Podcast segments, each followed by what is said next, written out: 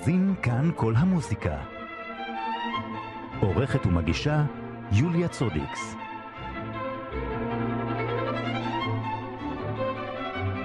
ערב טוב לכם, מאזיני כאן כל המוזיקה, את התוכנית מגזין, עורכת ומגישה יוליה צודקס, בהפקה אמיר ארניה. התזמורת הסימפונית ירושלים במגוון קונצרטים בחודש הזה לקהל הרחב בלי תשלום ביוטיוב ובפייסבוק ממש עכשיו בשידור חי הסימפוניה התשיעית מאת גיל שוחט הבכורה שלה בעוד שבוע קלאסיקה מוקדמת ומאוחרת ואיתנו ירון גוטפריד שינצח על התזמורת שלום, שלום ירון. שלום שלום. אז מה זה קלאסיקה מוקדמת ומאוחרת? זה אומר ערבוב של יצירות שבאות כולן קשורות לקלאסיקה. אנחנו מתחילים בעצם, אם אני צריך להסתכל על זה כרונולוגית, אז היידן, אנחנו נגיד קונצ'רטו של היידן לצ'לו, והוא מייצג את הקלאסיקה המוקדמת. ולאחרי היידן אנחנו מנגנים, בעצם אני רק חייב לפרגן פה לסולן הנפלא שלנו, הלל צורי. ואחרי היידן אנחנו ננגן בעצם, שוב, מבחינה כרונולוגית, אז בטהובן, הסימפוניה השביעית, הכל כך מוכרת, ובנוסף לזה בתוכנית תהיה גם הפתיחה של רוסיני, שמביאה איזשהו צד קצת יותר קליל ואופראי, ובעצם כל התוכנית כולה היא בתוך המסגרת הזאת של העולם הקלאסי, אתה יודע, מאופיין בצורות ההלחנה שלו והטיפול בחומרים, בעיקר אני חושב הסימפוניה השביעית של בטהובן והקשר בין היידן לבטהובן. כן, ו... אני יכול... כן. כן, מה רצית להגיד? אני רוצה להגיד שאני גם בשבוע שעבר עשיתי בעצם הקלטה עם התזמורת על פרויקט נוסף לסימפונית ירושלים, שכולו מוקדש למוזיקה ישראלית. וזה uh-huh. דבר נפלא, שבעת הזאת הוא גם חשוב שבעתיים, כי יש תחושה שאת יודעת שכל היצירה המקומית פשוט נעמדה במקום ולא קורה כלום. אז הקלטנו יצירה של עופר פלץ, שנקראת אלמנטס, והקלטנו יצירה של יוסף טל, שנקראת אימאגו, יצירה מ-1982, ובנוסף לזה שני עיבודים סימפונים לשירים ישראלים של בוגרים שלי מבית ספר רימון, מה, מהמסלול שאני מוביל. כן. אז מה, הקלטתם את, ה, את הקונצרט ומה אתם עושים עם זה? אתם משדרים את זה למנועי התזמורת הסימפונית ירושלים? כן, למעשה זה לא רק למנויים, זה, זה משודר כידוע לך, כפי שפתחת את ה... בפתיח משודר למעשה אונליין וביוטיוב, וכל מי שרוצה גם מוזמן להצטרף, זה לא, לא חייב להיות מנוי. פשוט צריך להיות חובב מוזיקה קלאסית, ומי ש... הרצון שלו לחזור לצרוך תרבות בו ירבו, כן. והוא יוכל לקבל את זה ככה. וזה ישודר, כן, זה קונצרט אחד, כמו שאמרתי, הקלאסיקה ישודר בשבוע הבא, בדיוק ביום חמישי הבא. והקונצרט שכולו של מוזיקה ישראלית, אני עדיין לא יודע את התאריך, אבל אני מניח שבטווח של חודש. הבנתי. איך בכלל עושים קונצרט כזה, או שמקליטים נגיד משהו עם התזמורת ב... בימינו? קודם כל יש שמחה בכלל לחזור לבמה, לעמוד על הבמה בתקופה המשוגעת הזאת שאין קונצרטים ואין הרבה פעילות בכלל. מעבר לזה, העבודה עצמה היא עבודה רגילה. אתה בעצם עושה בדיוק כמו שהיית מתנהג בכל קונצרט אחר מבחינת דרך החזרות והתנהלות החזרות. המגבלה היא כמובן בגודל ההרכב, גודל ההרכב הוא טיפה יותר קטן, והכל מצולם, אז יש צוות שמצלם ואנחנו מתואמים מולו, מקליט כמובן גם, ובסופו של דבר אתה מקבל קונצרט שהוא בעצם ברובו קרוב מאוד לא... לאותה חוויה מבחינת, נגיד, המנצח בתזמורת של יצירת קונצרט רגיל. אבל פה יש לנו גם את האופציה לפעמים לעשות אה, אה, טייק נוסף אם אנחנו רוצים, לעצור, את יודעת, בכל זאת אין לך קהל, אה, אבל ההתייחסות היא התייחסות אה, כמו לקונצרט, כלומר כמה שפחות עצירות, כמה שפחות עניינים, להשאיר את זה חוויה אותנטית ככל האפשר. טוב, אז אפשר להסתדר גם בתקופת הקורונה, אתה אומר.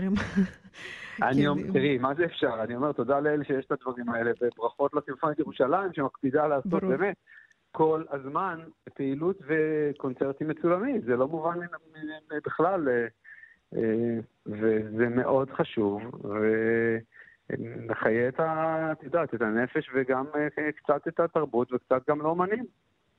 ברור. טוב, ואז כמו שאמרתי, בשבוע הבא אה, ביום חמישי הקלאסיקה מוקדמת ומאוחרת, והשבוע אחרי זה, זה כבר פורים, יום ד', גם קונצרט אה, מיוחד של התזמורת הסימפונית ירושלים לכל המשפחה. ירון אה, גוטפריד, תודה רבה לך, שיהיה בהצלחה. ואנחנו רבה. נשמח לדעת מתי הקונצרט הזה עם היצירה הישראלית גם יעלה לרשת. בהחלט, ואני באמת מזמין את כל חובבי המוזיקה להתחבר ולהקשיב ולצפות בקונצרטים. תודה. להתראות. להתראות, תודה.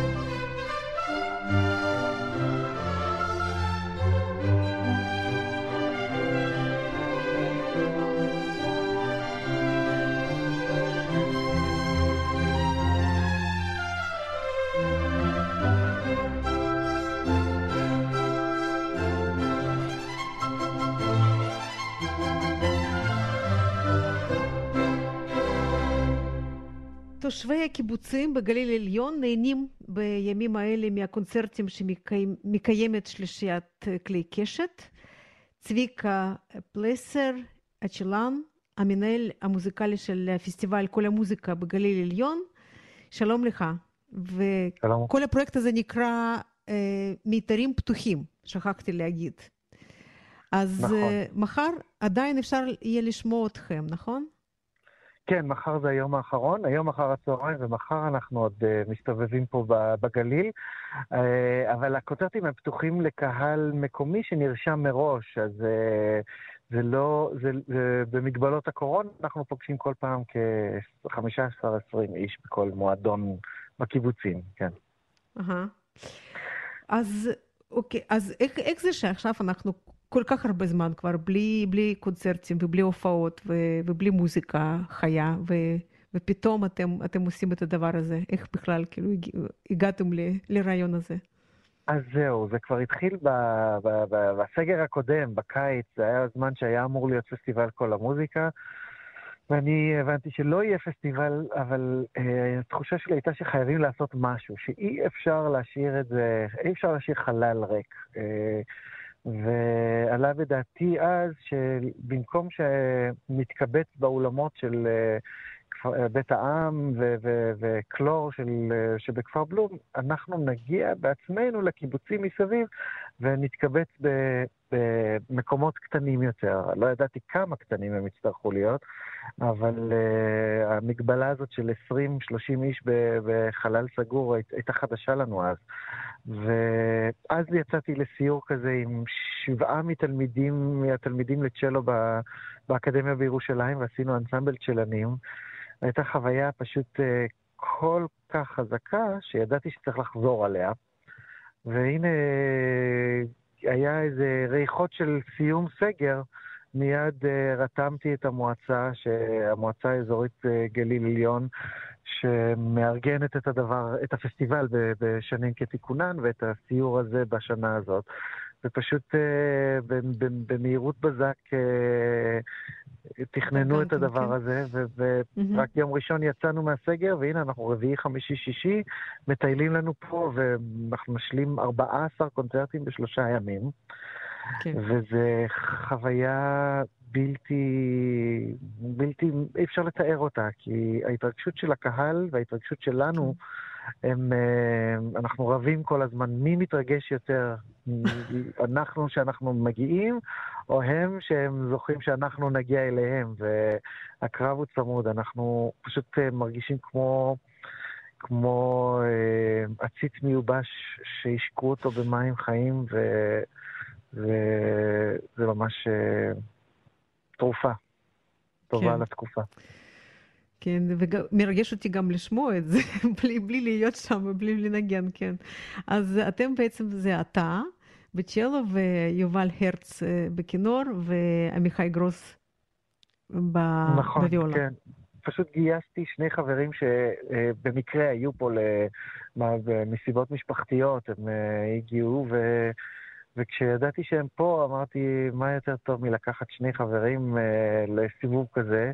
חבר אחד הוא חבר יותר צעיר, הוא בעצם, את יובל הכרתי בתור אה, תלמיד באקדמיה, ומאז אני ככה בקשר איתו ועוקב אחריו וניגענו מדי פעם.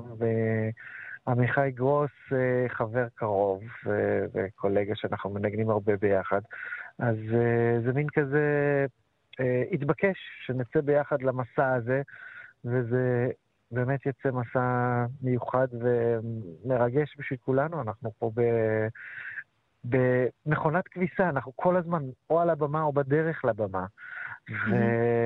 וזה מוכיח לנו כמה אנחנו זקוקים לזה, והאמת כן. שגם מרגיש, מרגישים את הצמא הכבד והעצום של הקהל, שכשאנחנו מגיעים ורק עצם ההתכנסות ועצם ההתכוונות לעשות את הדבר הזה, כבר מוציאים אותם מ... אה, אפשר לקרוא לזה חרפת הקורונה ש, שנפלה עלינו. הדבר הזה ששום דבר לא יכול להתקיים ב, ב, בצורה נורמלית ושהסדרי עדיפויות התהפכו עלינו, אז uh, זה נותן איזה גוון של לא רק נורמליות, אלא אפילו שאר רוח, שזה דבר שבאמת uh, התגעגענו אליו.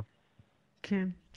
לדעתך, המופע הבא שלך, של חבר'ה שלך, של כל, כל, מיני, כן, כל מיני הרכבים, כבר תהיה אחרי שהכל ייפתח, או שעדיין, או שאנחנו נהיה עוד הרבה זמן במצב הזה, כמו היום? אחד הדברים שאני למדתי בשנה האחרונה, שזה כבר באמת שנה, זה, זה שכל כל תחזית תמיד אה, איכשהו אי אפשר, אי אפשר לעשות תחזיות, זה אחד הדברים שלמדנו. אז אני חושב ש... אני אופטימי, האמת היא שהייתי אופטימי מההתחלה. חשבתי שנצא מזה, וזו תקופה קשה, ונעבור את זה. לא ציפיתי שזה יהיה כל כך ארוך, אבל יש איזה... יש איזה שביב תקווה בין החיסונים לבין ה... הירידה המסוימת, ויש יש, יש, יש אפשרות שאולי נורמלי זה לא יהיה. זה ייקח עוד זמן עד כן. שנחזור ל, ל, להתקהלות ולהתגודדות שאנחנו רגילים לה, אבל uh, משהו, משהו אני מאמין שבחודשים הקרובים uh, ניתן יהיה לעשות, ואני כבר מקבל גם את הרושם שעוד מקומות בעולם מתחילים, מתחילים לדמיין את, ה, את האפשרויות שאולי אפשר יהיה לעשות uh, או מופעים פרונטליים. אבל אני חושב שבאמת כולנו כרגע בענוות הקורונה יודעים שחשוב לתכנן וחשוב לבנות mm-hmm. תוכניות, אבל היישום שלהם תלוי בגורמים שהם מעבר לשליטתנו. כן, ברור. טוב, אז אני שמחה שאתם uh, משמחים את, את, את אנשי הגליל העליון. צבי פלסר, המנהל המוזיקלי של הפסטיבל כל המוזיקה בגליל עליון, הצ'לן, מיתרים פתוחים, זה, זה המיזם החדש. תודה רבה לך, שיהיה בהצלחה ובכיף. תודה רבה. נתראה בצפון. להתראות.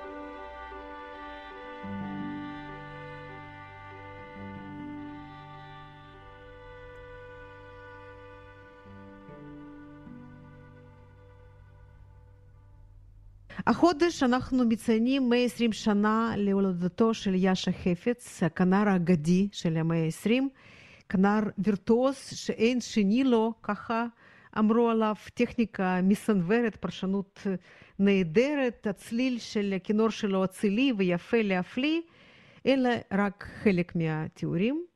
של אומנותו של יאשה חפץ, ואיתנו חגי שחם, הכנר, הפרופסור בבית ספר בוכמן מטה למוזיקה. שלום חגי. שלום. אז תופעה מיוחדת במינה? כן, תופעה, הייתי אומר, אחד ללא יודע כמה מיליונים. תופעה שאפשר לחלק את עולם הכינור ללפני חפץ ואחרי חפץ. אז, אז איך אתה מסביר את זה? מה, מה היה כל כך מיוחד בו? קודם כל, מעבר לטכניקה, אני, הוא היה ילד פלא, והכישרונות שלו באו לידי ביטוי כבר שהוא היה בגיל 6-7, בגיל 10 לפי דעתי הוא ניגן כבר בפני אצטדיון של כמה עשרות אלפי אנשים, ואז צריך משטרה לשמור עליו, בווילנה. אבל מעבר לטכניקה, אני חושב שיש לו ייחוד שאפשר לזהות תוך שנייה. שומעים צליל אחד ויודעים זה חפץ, היה לו את הטון שלו, הייתה לו כריזמה לא נורמלית, ואינטנסיביות, שברגע שהוא ניגן, היו חייבים להקשיב לו. אפילו שהוא ניגן ליווי, לא, לא עניין המנגינה, הקשיבו לחפץ. הצליל שלו, זה לא היה כי הוא היה חזק יותר מאחרים, אלא היה לו איזה גוון ואינטנסיביות שמשכה את האוזן, פשוט מאוד. יש מספיק, נשארו מספיק תקליטים שלו, כאילו הקלטות שאפשר לשמוע ולהתרשם? כן, מבחינת דיסקוגרפיה, זאת הייתה תופעה גם יוצאת דופן. לפי דעתי הוא הקליט אולי הכי הרבה מכל הכנרים, אם לא הכי הרבה, אז בין הראשונים. רפרטואר מגוון ביותר, החל מגיל 17, ההקלטות הראשונות שלו, עד שהוא פרש, ההקלטות האחרונות, שהוא היה בן 71 לפי דעתי, הוא נתן קונצרט ההפרדה שלו ב-USC, וההקלטות הן פשוט רפרנס אחד אחרי השנייה. פשוט דיסקוגרפיה של אני לא זוכר כמה, 100 דיסקים או משהו כזה. זה כמות, לא, כמות שלא תואמן. הוא היה מאוד פורה, לא רק בתור אה, אומן מבצע ומקליט, אלא גם בתור מעבד. אה, הוא ניגן פסנתר מצוין. אה, אני יודע שהוא למד, הוא היה פסנתרן טוב באותה מידה של כנר, בסוף הוא בחר את הכינור. הוא ידע לנגן את כל הליוויים בעצמו, והוא עשה הרבה עיבודים מאוד מאתגרים גם לכינור וגם לפסנתר. ורואים על העיבודים את התאריך, אז הוא נסע באונייה, אז יום אחד הוא עשה עיבוד של זה, ואז הוא ניגן קונצרט, ולפני הקונצרט הוא עשה עיבוד נוסף. זאת אומרת מאוד פורה מכל הבחינות. כן. גם uh, בהוראה הוא היה... כן, uh, בהוראה, בהוראה בעצם בסוף הקריירה שלו הוא התחיל לפתח את, uh, יותר את כיוון ההוראה, קיבל קתדרה ב-USC, שאת האמת אני גם לימדתי שם, אני מכיר את החדר. שלו. Okay. אבל אני לא הייתי אומר שזה היה הדבר שבזכותו הוא ייזכר. כמובן, השם יש החפץ משך כדרים פנטסטיים. אריק פרידמן ואמרי גרנט, וגם משלנו, הכנר יובל ירון למד אצלו. זאת אומרת, עברו אצלו כנרים נהדרים, אבל אני חושב, לפי מה שאני ראיינתי, אנשים שלמדו אצלו, הוא לא ממש ידע להסביר איך הוא עושה את הדברים בעצמו. אבל להיות במחיצתו נתן השראה אה, לתלמידים שלו, וכמובן, לנגן לו, אילץ אותם לעבוד מאוד מאוד קשה, אה, כדי להגיע לסטנדרטים שהוא היה מאוד קשה מבחינת הציפיות שלו. גם כלפי עצמו וגם כלפי הקולגות וגם כמובן כלפי התלמידים. כן. הקשר שלו אה, עם ישראל ועם הקהל לישראל, אה, בישראל, איך אתה מגדיר אותו? אז דבר מעניין, אה, קודם כל, בשנות ה-20, שזה היה בעצם התחלת הפריצה הענקית של הקריירה שלו אחרי 1917, הרסיטל הראשון שלו בקרנגיון, בשנות ה-20 המוקדמות, 23-4, הוא הגיע מספר לא מוסבר של פעמים לארץ. יש לי אפילו כמה תמונות, הוא ניגן בקיבוץ עין חרוד, mm-hmm. לפני, לא יודע, אלפי אנשים. הוא ניגן בבית העם בתל אביב, בקונצרט פתוח. וגם, רואים שם אלפי אנשים, בטח רוב תושבי תל אביב היו בקונצרט הזה. לפי השמועה ששמעתי, הייתה לו כנראה אהובה אה, ישנה מווילנה, שגרה בארץ, והוא בא לפה באופן לא מוסבר כמה וכמה פעמים. אה, יותר מאוחר כמובן, הוא ניגן עם הפילהרמונית. עד הקונצרט האחרון שלו, אני חושב, ב-72, אני חושב, אני לא בטוח, עם טיאטיגורסקי, הוא ניגן את הקונצרט הכפול של ברמס. וגם, אה, הוא, הוא נתן פה גם כמה שיעורים, זאת אומרת, הוא הכיר את המורה שלי, אילונה פר, הוא ביקר אצלה בבית, הוא שמע אצלה בחדר את שלמה מינץ, הוא שמע את שמואל אשכנזי של תלמידים שלה, בתקופות שונות mm-hmm. כמובן, ואני בטוח שהיה לו קשר אה, מיוחד עם ישראל. כמובן היה את הסיפור הלא נעים שהוא ניגן בארץ אה, כן. באחד הסיורים שלו בשנת 50 ומשהו, שש, אני לא זוכר בדיוק, אה, ואני לא זוכר אם הוא ניגן את הסונטה של שטראוס, אבל אחד מניצולי השואה פגע בו ביד, והוא mm-hmm. פצע אותו כמעט, והוא לא בא כמה שנים אחרי זה לישראל. אבל היה לו, כן, הייתה לו פינה חמה לישראל, אני יודע, הרבה כנרים ישראלים ניגנו לו, בארצות הברית גם. כן.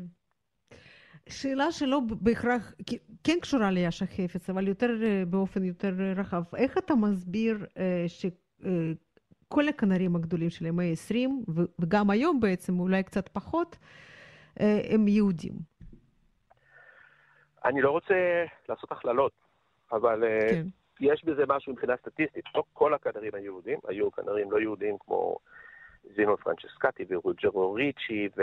ואני יכול למנות עוד ועוד, אבל נכון שהמון מהם היו יהודים. אה, אני יכול להסביר את זה ב... בשני דברים. קודם כל, מוזיקה זה חלק, חלק מהתרבות היהודית, אה, בעיקר במזרח אירופה. אה, קלייזמרים היו דבר ש... שהיה בכל מקום, בכל שטטל, בכל עיר, והם ניגנו בכינור. מדוע כינור? כי כינור אפשר לקחת, לארוז ולזוז לכפר הבא. חס ושלום יש פוגרום, לוקחים את הכינור. לא לוקחים פסנתר, לא לוקחים קונטרבאס. Mm-hmm. אז כינור וקלרינט. וזה כלי שגם uh, מבחינת הבעה מחקה את השירה, את החזן, יכול להביע הרבה מאוד, מאוד ווקאלי במהות שלו. ואני חושב שהייתה תרבות כזאת. עכשיו, מבחינת, uh, מעבר לכישרון, אני חושב שגם בחדר ובלימוד של הילדים היהודים הייתה הרבה משמעת. והרבה מוטיבציה, ואני חושב שזה שני הדברים ביחד, שלושת הדברים ביחד למעשה, יצרו דור נהדר של כנרים באותה mm-hmm. תקופה. היום אה, הבלנס כבר שונה, אה, יש אה, הרבה יותר מזרח אסייתים מאשר כן. יהודים מבחינת הכנרים. עדיין יש הרבה יהודים, אולי באופן יחסי לאוכלוסייה שלנו, אבל יש גם עמים אחרים שמתבלטים היום. הבנתי. אה, פרופסור חגי שחם, כנר, אה, תודה רבה לך על, אה, על הסיפור הזה, על יאשה חפץ, כן, אנחנו מציינים בימים האלה 120 שנה להולדתו. תודה. עוד יהיו הרבה, עוד הרבה ימי הולדת כאלה, אני בטוח שהוא יישאר לעוד הרבה מאוד שנים אחרי זה. כן, בטוח. תודה, תודה חגי. תודה רבה, להתראות. להתראות.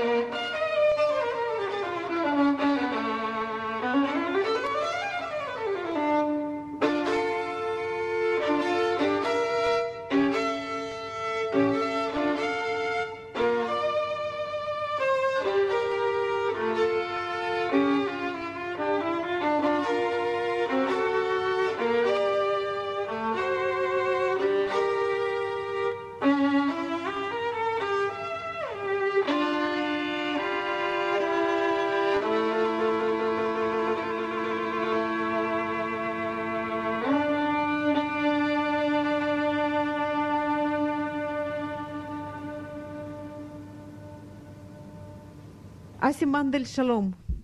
שלום. מוזיקאי ויוצר. אז הוצאת יצירה חדשה, מלווה נכון. בסרטון מרשים מאוד. איזה כיף, אה? כן. ובעצם אתה אומר שם די לסגירת אה, עול- עולם התרבות, אז אתה, אם אתה יכול לספר את הסיפור. אה, כן, אז קודם כל אני יוצר אה, בשנים האחרונות מוזיקה אינסטרומנטלית. אה, ו- וזהו, זה נהיה, המצב הוא מאוד מאוד מאוד אה, קשה. אני חושב שזה לא רק העניין של התרבות אה, בקטע של אומנות והופעות, אלא בקטע של אפילו אה, תרבות, שיח והתנהגות בינינו לבין עצמנו. זה נהיה מאוד מאוד מאוד קשה, זאת אומרת, השיח ברחוב הוא מאוד אלים. אנחנו רואים כמה אלימות יש, כאילו, במשפחה, בגני ילדים, בכבישים, במגרשי הספורט, ויש משהו שהוא מאוד מאוד מאוד אה, קיצוני.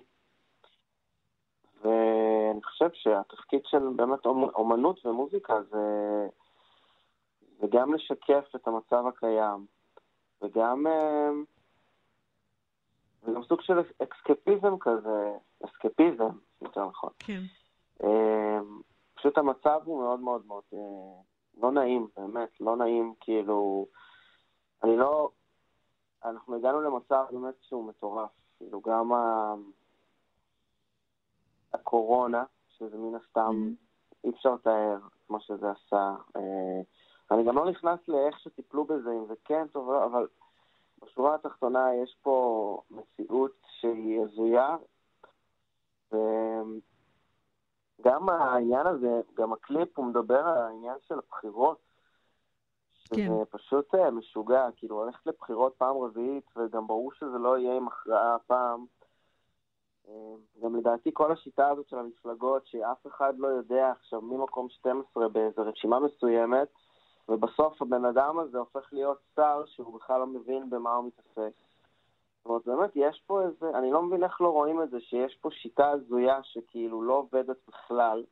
אנחנו מגיעים בסוף למצב שיש לנו שרת תרבות שהיא לא מבינה כלום בתרבות, או זה יכול להיות עם כל תחום אחר. אמ, אז גם הקליפ בעצם קורא לזה שכאילו כל השיטה הזאת וכל הבחירות האלה, שבסוף מבזבזים מיליונים על קמפיינים מיותרים ועל שלטי חוצות, וזה פשוט אה, עצוב. זה עצוב כן. ומוזר. אז בעצם אתה רוצה להגיד שהקורונה רק הבליטה את, אה, את כל מה שהיה גם קודם, כן? חוסר תרבות בעצם. אה, כן, אני זה חושב. שחסר, נכון, נכון. אני חושב שבחברה שלנו, כל מה שקשור ל... את יודעת, מן הסתם אני לא חלילה מכליל, יש אנשים מדהימים ומוכשרים וחכמים, ובאמת מלא אנשים טובים. אמ, אני חושב שהרוב הוא טוב, אבל יש משהו באיך שאנחנו חיים שכנראה מוציא מאיתנו. אמ, גם את רואה את זה מהפוליטיקאים, שזה הכי מאכזב, לראות דווקא כמה הם מלבים את ההסתה והפילוג. ונבחרי הציבור שלנו, שאמורים להיות ממלכתיים, ולהקרין איזשהו אורך רוח, ולהקרין איזה באמת קלאס מסוים. להפך, כן. זה מתנהל באגו, רק ב... ב, ב ב- לא שיגעון גדלות ואגואיזם וילדותיות וקטנוניות ומוזר, זה באמת כאילו לא נתפס. וזה מחלחל, פשוט מחלחל. כן. מרגיש שלא ירחק היום שבהפגנה יהיה פה איזה רצח, ו... ואז נגיד איך זה וואו, קרה לנו. וחלילה, כן. כן. כן. אז בעצם בקליפ אנחנו רואים את, את- אותך, את חברי הלהקה שלך. מהמם. אה, מגיע... אני- ממליצה לכולם לראות אותו, כי זה באמת מאוד מאוד מרשים ו... תודה. ומעניין, כן. אבל אה, כן, נזרוק פה כמה ספוילרים. בעצם. מגיעים לבית קברות, כן? ומוציאים את, את כלי הנגינה, ובמקומם נכון. זורקים את, לא, את כל מה שאנחנו לא רוצים בחיים שלנו. כן, יותר. המ- את כל, הפח... כל המפלגות האלה. כן. ו... כן, אז זהו, זה ובעצם, הקליפ, כן. נכון. תמשיך, כן, תמשיך, אז- סליחה. לא, לא, לא, זה בסדר, כן. אה, אז אה, זה, זה הצד הוויזואלי של הדבר והצד המוזיקלי. איך... אה, הצד המוזיקלי זה... יש לי הרכב, אנחנו בעצם אה, שבעה נגנים. כרגע, שמנגנים, אה, יש גם שירים וגם מוזיקה אינסטרומנטלית, ו... ואנחנו מנסים, חוץ מהמוזיקה, לנסות אה, להגיד עוד משהו, כאילו, מעבר. לנגינה. ששוב, אני גם, לצורך העניין, הקליפ הבא שנשחרר, הוא יהיה רחוק מזה בטירוף, זה בכלל קליפ אנימציה חמוד וזה, אבל... אבל בתקופה המשוגעת הזאת, אני חושב שאי אפשר להישאר אדיש למה שקורה בשנה האחרונה. כמו שאמרת, קורונה הציפה פה את, את, כל, את כל החסרונות שלנו אמ, ואת כל החולשות, אמ, רק, ואני רק מקווה שאולי נלמד מזה ונגלה יותר חמלה וסבלנות כלפי האחר ואחד לשני. כן. אמ, כן. טוב, אז איך מוצאים את זה ביוטיוב, נכון? ביוטיוב כותבים? כותבים, אה, אפשר כן, לכתוב אסי מנדל, ואז אפשר לראות את כל המוזיקה שהוצאנו בשנה האחרונה. ובתקווה לחזור להופיע, שזה החלום של כולנו, אה, ולעשות טוב בעזרת המוזיקה. כן. ואנחנו. תכף, תכף נשמע את, את הקטע הזה, האינסטרומנטלי שנקרא די. אסי. מנדל, תודה רבה לך. תודה לך. כן, שיהיה בהצלחה. שמחתי לדבר איתך, כן? מקווה שנדבר שוב. כן. תודה, להתראות. תודה לך. וכאן אנחנו מסיימים את תוכניתנו להיום. יוליה צודיקס ואמיר ארניה מאחלים לכם סוף שבוע נעים. נשתמע בשבוע הבא. להתראות.